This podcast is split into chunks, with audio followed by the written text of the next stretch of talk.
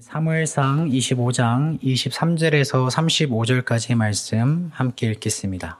23절에서 35절까지입니다. 아비가엘이 다윗을 보고 급히 나귀에서 내려 다윗 앞에 엎드려 그의 얼굴을 땅에 대니라. 그가 다윗의 발에 엎드려 이르되 내 주여 원하건대 이 죄악을 다곧 내게로 돌리시고 여종에게 주의 길을 말하게 하소시고 이 여종의 말을 들으소서. 원하옵나니 내 주는 이 불량한 사람 나발을 개의치 마옵소서.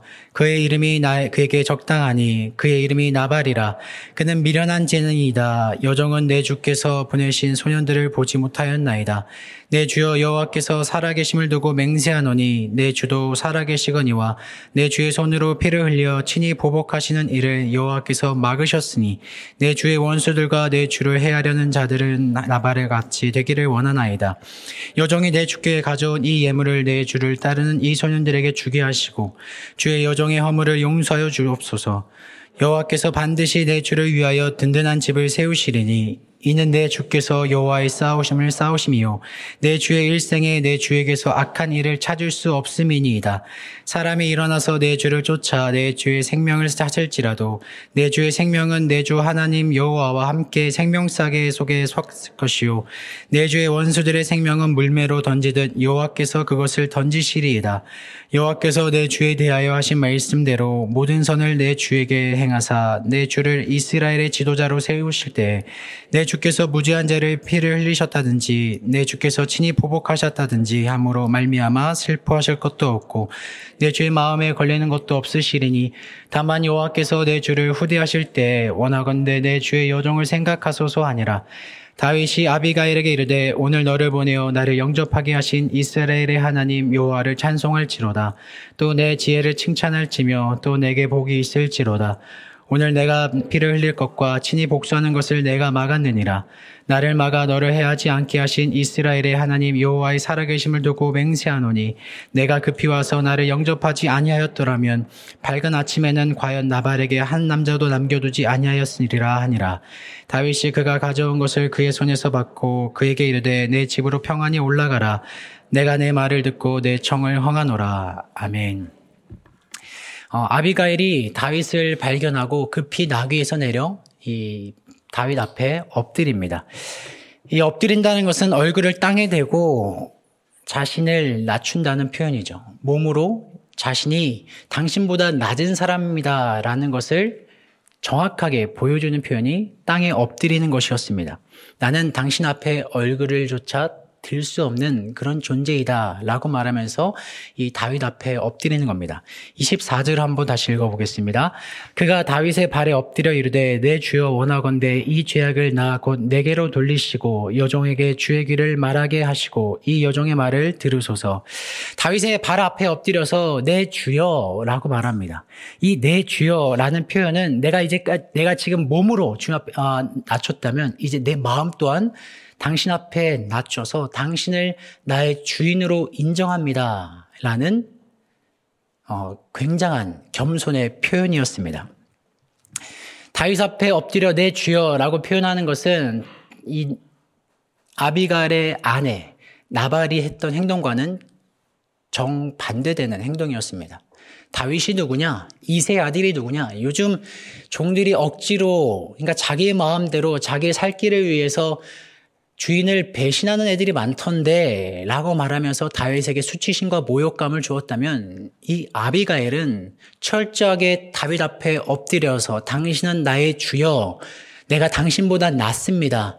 당신은 나의 주인이십니다. 라는 표현으로 이 상처받은 수치심과 모욕감을 위로하고 회복하고 있는 아비가엘의 모습을 볼 수 있습니다. 그러면서 하는 말이 이 죄악을 나에게 돌리소서입니다. 이 죄악을 당신에게 모욕감을 주고 수치심을 주고 분노를 일으키게 한 그 죄악을 나에게 돌리소서입니다. 그런데 이 죄악이 나의 죄악일 수밖에 없는 이유를 25절에 이렇게 이야기합니다.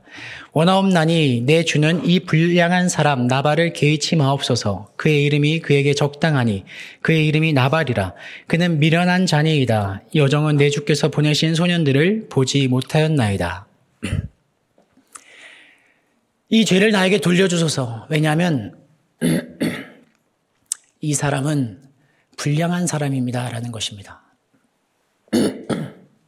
죄송합니다. 이 자는 불량한, 불량한 자이다 라는 것입니다. 이 불량한 자라는 것은 쓸데없는 자, 하찮은 자, 의미 없는 자라는 표현이죠. 하인이 아비가일에게 남편에 대해서 말했던 그 표현과 동일한 표현을 아비가일이 동일하게 사용하고 있습니다.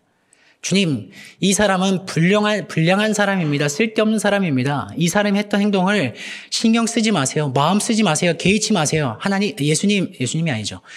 내 주여, 이 사람의 이름이 괜히 나발이겠습니까? 이 사람은 이름처럼 미련하고 아둔하고 어리석은 사람입니다. 그러니까 이 사람에 대해서 신경 쓰지 마십시오. 라고 말하는 겁니다. 그런데 어떻게 보면 이 아비가일이 남편을 험담하는 것처럼 느껴질 수 있어요. 아유, 신경 쓰지 마세요. 이 사람 멍청해요. 뭐 어리석으니까 그렇죠. 아유, 신경 쓰지 마세요. 정말 마음 쓰지 마세요. 차라리 나한테 뭐라고 하세요. 라고 하는 것처럼 보이지만 사실은 그런 것이 아닙니다. 이 아비가일은 이 사람이 어리석고 무능력해서 사리 분별을 못하고 올바른 판단을 못해서 그런 겁니다. 그리고 이 사람이 그런 사람인데도 불구하고 내가 이 사람을 보필하지 못했기 때문에 이러한 사태가 발생합니다. 당신이 소년을 보내서 무난하라고 했을 때 제가 그 자리를 지키지 못해서 당신들의 소년을 만날 수 없었기 때문에 이 사태가 발생한 겁니다. 그러니까 이 자리를 지키지 못한 이 남편을 제대로 보필하지 못한 내 잘못입니다. 라고 말하는 것이죠. 온전하게 남편의 잘못을 자신의 죄악으로 인정하고 사죄하고 있는 표현이 바로 오늘의 표현입니다. 여러분, 아비가일의 성품이 되게 훌륭하지 않나요? 만약에 우리였으면 어땠을까요? 우리였다면 이 배우자의 잘못을 온전한 나의 잘못으로 받아들일 수 있었을까요? 아마 우리였다면, 아유, 아우, 나, 저 사람이랑 같이 산 나는 어떻겠어요? 내가 이러고 삽니다.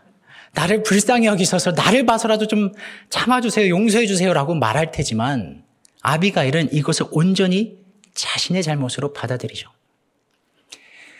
이 남편의 잘못을 온전히 자신의 잘못으로 받아들였다면 성경에는 이 배우자의 잘못을 온전히 배우자의 잘못으로 떠넘긴 사람도 있습니다. 아담과 하와입니다. 창세기 3장 12절 한번 읽어보겠습니다.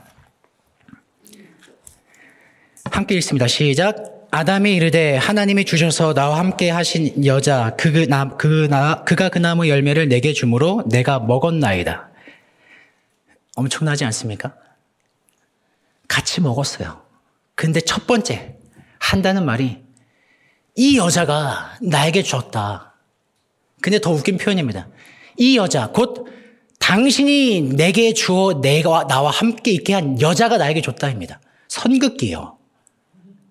나는 아무 잘못이 없는데 이 여자, 특히나 하나님께서 굳이 만들어 주셔서 나와 함께 있게 한 여자가 나에게 줬기 때문에 내가 어쩔 수 없이 죄를 지었다라고 표현하는 거죠. 그러면 자신은 아무 잘못이 없고 다 배우자 편이 배우자가 잘못했다라고 이렇게 남 탓하는 이 남편의 모습을 보고 있는 하와의 마음이 어땠겠습니까? 아유, 저것도 남편이라고. 저 인간하고 같이 산 내 인생이 아깝다라는 생각이 들지 않았겠습니까?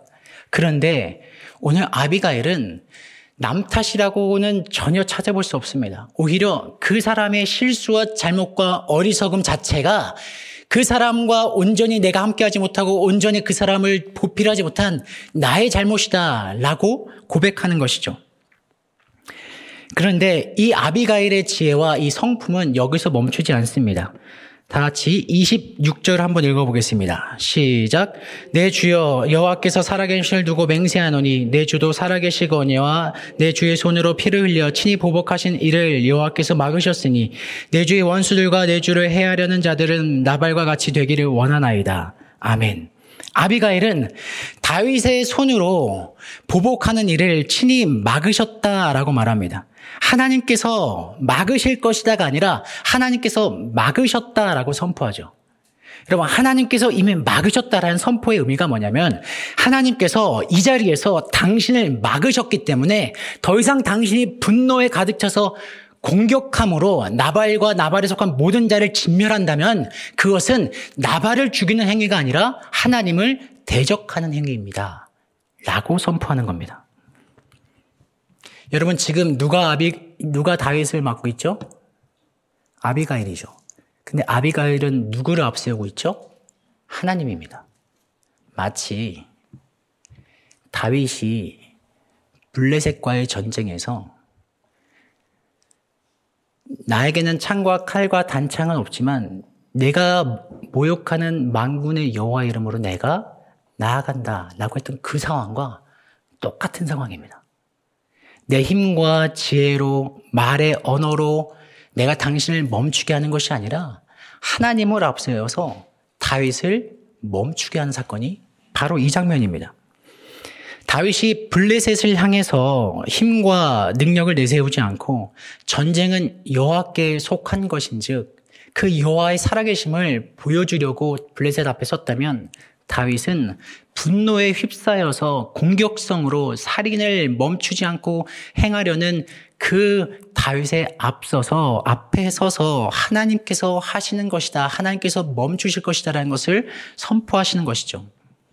다윗이 하나님이 안 계신 것처럼 오만 방자하게 구는 블레셋 앞에 서서 하나님의 살아계신과 이스라엘로 하여금 하나님이 여기 계시다는 것을 보여주기 위해 그 자리에 섰다면 오늘 아비가일은 마치 하나님이 안 계신 것처럼 분노에 휩싸여서 살인을 저지르는 그 다윗 앞에 서서 하나님이 살아계시다. 하나님께서 다윗을 막고 있다 라는 것이죠.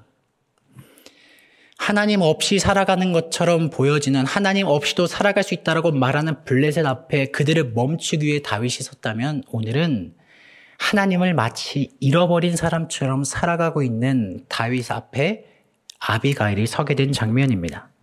그러면서 아, 이 아비가일은 다윗에게 이렇게 말하죠. 당신을 해하려는 자들, 당신의 원수들은 다 나발같이 되어지길 원합니다. 라고 표현합니다. 나발같이 원하, 되기를 원한다라는 표현은 내 남편처럼 어리석게 된다라는 의미가 아니고요. 하나님을 모르는 불경건한 자처럼 되기 원한다라는 뜻입니다. 왜 이렇게 표현하냐면 블레셋 사람들이 하나님을 외면했고 하나님을 모욕했고 하나님이 없는 것처럼 살았기 때문에 결국 다 땅에 엎드러졌습니다. 그 표현입니다. 내가 당신이 블레셋 앞에 섰던 것처럼 내가 당신 앞에 서 있고 하나님을 믿지 않는 불경건한 자들이 하나님 앞에 엎드려졌던 것처럼 당신을 행하려 행하려는 당신의 원수들은 다 불경건한 자, 즉 하나님 앞에 엎드려질 것입니다라는 표현입니다. 그래서 원수 갚는 것은 하나님께 있으니 하나님께, 하나님께서 막으셨으니 이제 그 분노를 멈추라라는 것이죠. 그러면서 준비했던 예물을 다윗에게 건넵니다. 여러분, 이 예물을 드린다는 것은 이 사건의 발달은 다윗이 문안을 보내는데 돌아온 것은 수치였습니다. 문안을 했을 때 돌아와야 되는 것은 예물이었죠. 아비갈이 그 예물을 지금 드립니다. 다윗의 문안, 즉 다윗이 자신들에게 행한 선을 기억함으로 감사와 인사를 드리는 예물을 다윗 앞에 드립니다. 즉 아비가일은 당신의 분노를 멈추고 공격을 멈추고 복수를 멈추고 원수 갚는 것은 하나님께 있음을 기억하고 다시 우리가 관계가 새롭게 되어야 된다라는 의미가 예물을 드린 행위였습니다. 더 나아가 이 아비가일은 29절부터 31절을 통해서 하나님께서 당신을 어떻게 하고 있는지를 설명하고 있습니다. 더 핵심적인 것은 28절을 한번 읽어보겠습니다. 28절 주의 여정이 허물을 용서하여 주옵소서 여호와께서 반드시 내 주를 위하여 든든한 집을 세우시리니 이는 내 주께서 여호와의 싸우심을 싸우심이요 내 주의 일생에 내 주에게서 악한 일을 찾을 수 없음이니이다. 아멘. 하나님을 내세워 친히 복수하게 하려는 것을 막습니다. 그리고 그 마음의 분노가 그렇다고 해서 그 마음의 분노가 가라앉은 것은 아니었기 때문에 이제 아비가일은 다윗에게 진정한 용서를 구합니다. 예물을 드림으로써 관계를 다시 시작했지만 이 분노의 참 마음, 마음의 어, 모욕감을 들고 수치감을 느꼈던 이 마음을 회복해야 되는 순서가 남아 있었던 것이죠. 그러면서 자신을 용서해야 되는데 이 용서해야 될 이유를 하나님으로부터 찾습니다. 하나님께서 당신은 하나님의 사람으로서 하나님의 거룩한 영적 전쟁에 참여하고 있는데 어리석은 나발과 같은 사람으로 인하여서 분노에 눈이 멀어 공격을 하고 사람을 진멸한다면 그것은 불의한 피를 흘리게 되는 것이다. 하나님의 영적 싸움을 싸우고 있다라는 사람이 개인의 감정에 치우쳐서 실수를 범한다면 나중에 하나님의 세우시는 왕위에 올라왔을 때 당신이 피 흘린 무고한 죄로 인하여서 후회하지 않겠느냐. 흠이 되지 않겠느냐. 오점이 되지 않겠느냐. 그러면서 당신은 분노와 공격을 멈춰야 한다라고 이야기합니다. 그러자 다윗이 이렇게 반응합니다. 32절에서 35절까지 읽어보겠습니다. 다윗이 아비가일에게 이르되 오늘 너를 보내어 나를 영접하게 하신 이스라엘의 하나님 여호와를 찬송할지로다. 또 내 지혜를 칭찬할지며 또 내게 복이 있을지로다. 오늘 내가 피를 흘릴 것과 친히 복수하는 것을 내가 막았느니라. 나를 막아 너를 해하지 않게 하신 이스라엘의 하나님 여호와의 살아계심을 두고 맹세하노니 내가 급히 와서 나를 영접하지 아니하였더라면 밝은 아침에는 과연 나 발에게 한 남자도 남겨두지 아니하였으리라 하니라. 다윗이 그가 가져온 것을 그의 손에서 받고 그에게 이르되 내 집으로 평안히 올라가라. 내가 내 말을 듣고 내 청을 허락하노라. 아멘. 다윗이 아비가일의 말을 듣고 정신이 번쩍 들었습니다. 아, 내가 지금 뭘 하고 있었던 것인가 라는 생각을 하게 됩니다. 그리고 분노에 눈이 멀어서 복수하기 위해서 피를 흘리기 위해서 거침없이 달려가고 있던 자신의 모습이 부끄러웠을 겁니다. 그리고 자신의 마음을 돌이켜 분노를 멈추고 복수를 멈춥니다. 그리고는 아비가엘을 만나게 하신 하나님을 찬양합니다. 너가 지혜롭게 지혜가 있었기 때문에 지금 급히 나에게 와서 나에게 이런 말을 했지만 너를 보내신 이는 여호와시고 그 지혜를 주신 분도 여호와시다. 그러니 평안히 가라. 내가 더 이상 복수하지 않겠다 라는 고백이 다윗의 입에서 터져 나옵니다. 여러분 오늘 본문을 보면 여러분은 어떤 느낌을 받으십니까? 블레셋 앞에 섰을 때는 자신의 능력이 아니라 하나님을 앞세워 하나님을 세우며 또한 하나님의 살아계심을 증거하겠다라고 말했던 그 다윗이 자신이 인정을 받지 못하고 무시를 당하자 분노를 못 이겨서 살인을 하려고 달겨들고 있는 이 모습을 통해서 여러분은 실망감을 느끼지 않습니까? 또한 이 사무엘상 25장은 이제까지 이스라엘 백성을 어, 민족 국가에서 부족 국가에서 왕권 국가로 올렸던 변화시켰던 그 과업을 성취했던 위대한 영적 지도자 사무엘이 죽고 이제 하나님께서 기름 부으신 다윗이 영적 지도자로서 이스라엘의 새로운 왕으로서 앞에 전면에 나서게 되는 그 시작을 알리는 것이 사무엘상 25장입니다.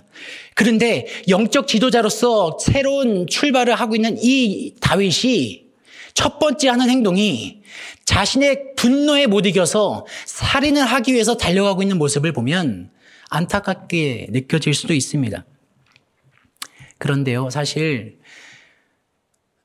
다윗의 모습은 정확하게 우리가 이 세상을 살아가고 있는 모습과 같습니다. 어제는 마치 하나님의 은혜로만 살 수 있었던 것처럼 행동하더니 오늘은 마치 하나님이 없이도 살아갈 수 있는 것처럼 행동하고 있는 모습이 다윗도 그랬고요. 우리도 그렇습니다.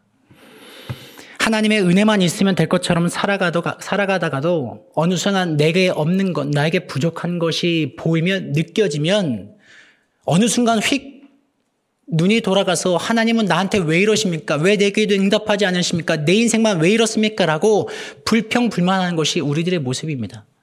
하나님만 있으면 되고 하나님 한 분으로 감사하고 하나님 한, 분으로 충분하다고 고백하는 어제와 오늘 내 인생에 나를 무시하고 나를 힘들게 하고 나에게 상처 준 그 사람들로 인하여서 하나님 도대체 왜 인생이 이렇습니까? 왜 내 인생만 이렇습니까? 라고 하나님께 불평불만하며 분노에 휩싸여서 슬픔에 휩싸여서 우울에 휩싸여서 마치 하나님과 전혀 상관없는 사람처럼 살아가고 있는 것이 우리들의 모습입니다. 어제의 모습과 다르고 오늘 내 모습이 다르고 어제는 마치 하나님의 사람처럼 오늘은 마치 하나님과 상관없는 사람처럼 살아가고 있는 게 저와 여러분의 모습일 수 있습니다. 여러분, 다윗이 어떻게 복수를 멈췄을까요? 어떻게 분노를 멈출 수 있었을까요? 아비가일의 말이 합당하거나 아비가일이 달변가였기 때문에 그렇지 않습니다. 아비가일이 아무리 달변가이고 말이 합당한다 할지라도 다윗의 분노를 멈출 수 없었다면 그 자리에서 아비가일은 죽임을 당하였을 것이고 나발과 그의 사람들은 다 죽임을 당했을 겁니다. 그런데 어떻게 아비가일을 통하여서 다윗이 분노가 멈출 수 있었을까요? 여러분 잘 읽어보시면 이 아비가일의 모든 대화 속에서 여호와께서 여호와께서 여호와께서라는 말이 나옵니다. 즉 이 아비가일은 다윗에게 말할 때 여호와를 전면에 내세웁니다. 총 여섯 번을 내세웁니다. 여호와께서 살아계심으로 여호와께서 막으셨고 여호와께서 다윗의 집을 세우셨고 여호와께서 다윗의 원수를 던지셨고 여호와께서 다윗을 지도자로 세우셨고 여호와께서 다윗을 후대하실 것이다. 여섯 번 말합니다. 모든 대화 속에서 여호와 하나님을 인식시킵니다. 기억하게 만듭니다. 분노의 눈이 멀었던 다윗의 시선을 하나님께로 돌리게 만들죠. 세상 가운데 빼앗긴 마음을 하나님께로 돌리게 만듭니다. 이것이 아비가일이 다윗을 멈추게 할 수 있었던 근본적인 이유입니다. 그렇다면 여러분, 우리가 이 세상에서 분노를 멈추고 행악을 멈추고 내 뜻대로 살아가는, 것을 멈출 수 있는 유일한 방법은 하나님을 기억하는 겁니다. 여러분은 얼마나 오늘 하루의 삶 가운데 하나님을 기억하고 있습니까? 때론 내 감정에 휩싸여서 분노와 슬픔과 우울과 외로움 때문에 하나님을 잊어버릴 때가 있습니다.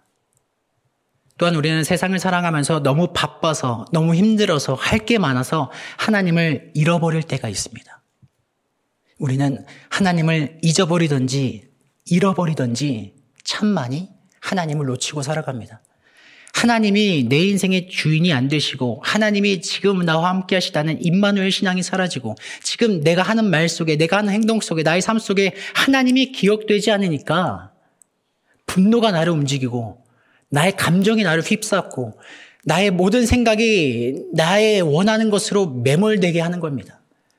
그래서 하나님을 믿어도 능력이 없고 하나님을 믿어도 그리스도인답게 살아갈 수가 없는 것입니다. 하나님을 기억하는 하루가 되었으면 좋겠습니다. 사랑과의 관계에서 나누는 대화 속에서 나의 삶 속에서 하나님을 기억하는 하루가 되었으면 좋겠습니다. 하나님을 그만 잊어버리시고요. 세상의 목표로 인해서 돈으로 인해서 나의 자아 실현의 욕구로 인하여서 하나님을 그만 잃어버리시고요. 하나님을 찾는 하루가 되었으면 좋겠습니다. 임마누엘 신앙 어디에 있든지 무엇을 하든지 하나님이 나와 함께 하시다. 그것을 기억한다면 우리가 조금은 그리스도인답게 살아갈 수 있지 않겠습니까? 아주 조금은 한순간이라도 하나님의 사람으로 살아갈 수 있지 않겠습니까? 물론 또 넘어질 겁니다. 또 실수할 겁니다. 여러분 이 다윗이 하나님을 기억했다고 해서 앞으로 승승장구했습니까? 아닙니다. 더 웃긴 거는요.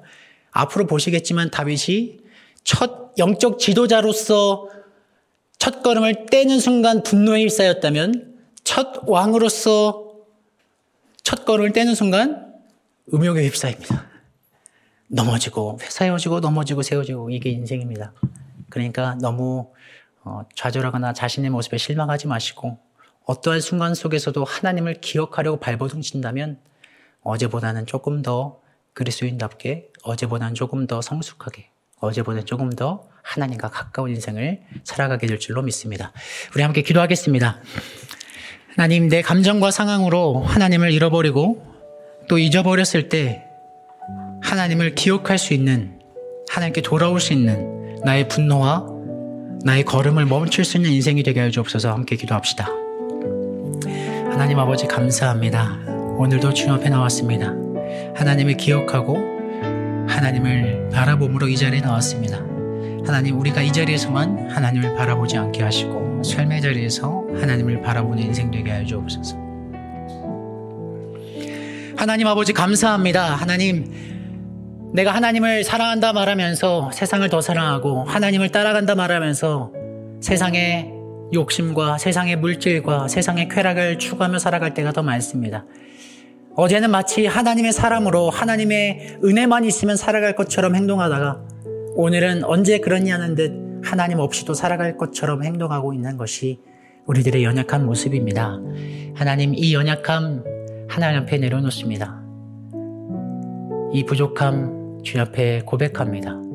그러니 하나님, 하나님이 살아계시고 하나님께서 우리와 동행하시고 하나님께서 우리의 집을 세우시고 하나님께서 우리의 삶을 건지시고 하나님께서 우리들의 원수들을 하나님께서 물매에 던지실 것을 우리가 믿음으로 우리들의 분노가 멈춰지게 하시고 미움이 멈춰지게 하시고 욕심이 멈춰지게 하시고 다툼이 멈춰질 수 있는 은혜가 있게 하여 주옵소서. 하나님이 나를 막으시는 것을 내가 민감하게 발견하게 하시고 하나님이 나와 동행하는 것을 민감하게 깨닫는 하루 되게 하여 주옵소서. 그 하루하루의 삶이 모여서 하나님께서 기뻐하시는 인생이 될수 있도록 주 하나님 역사하여 주옵소서.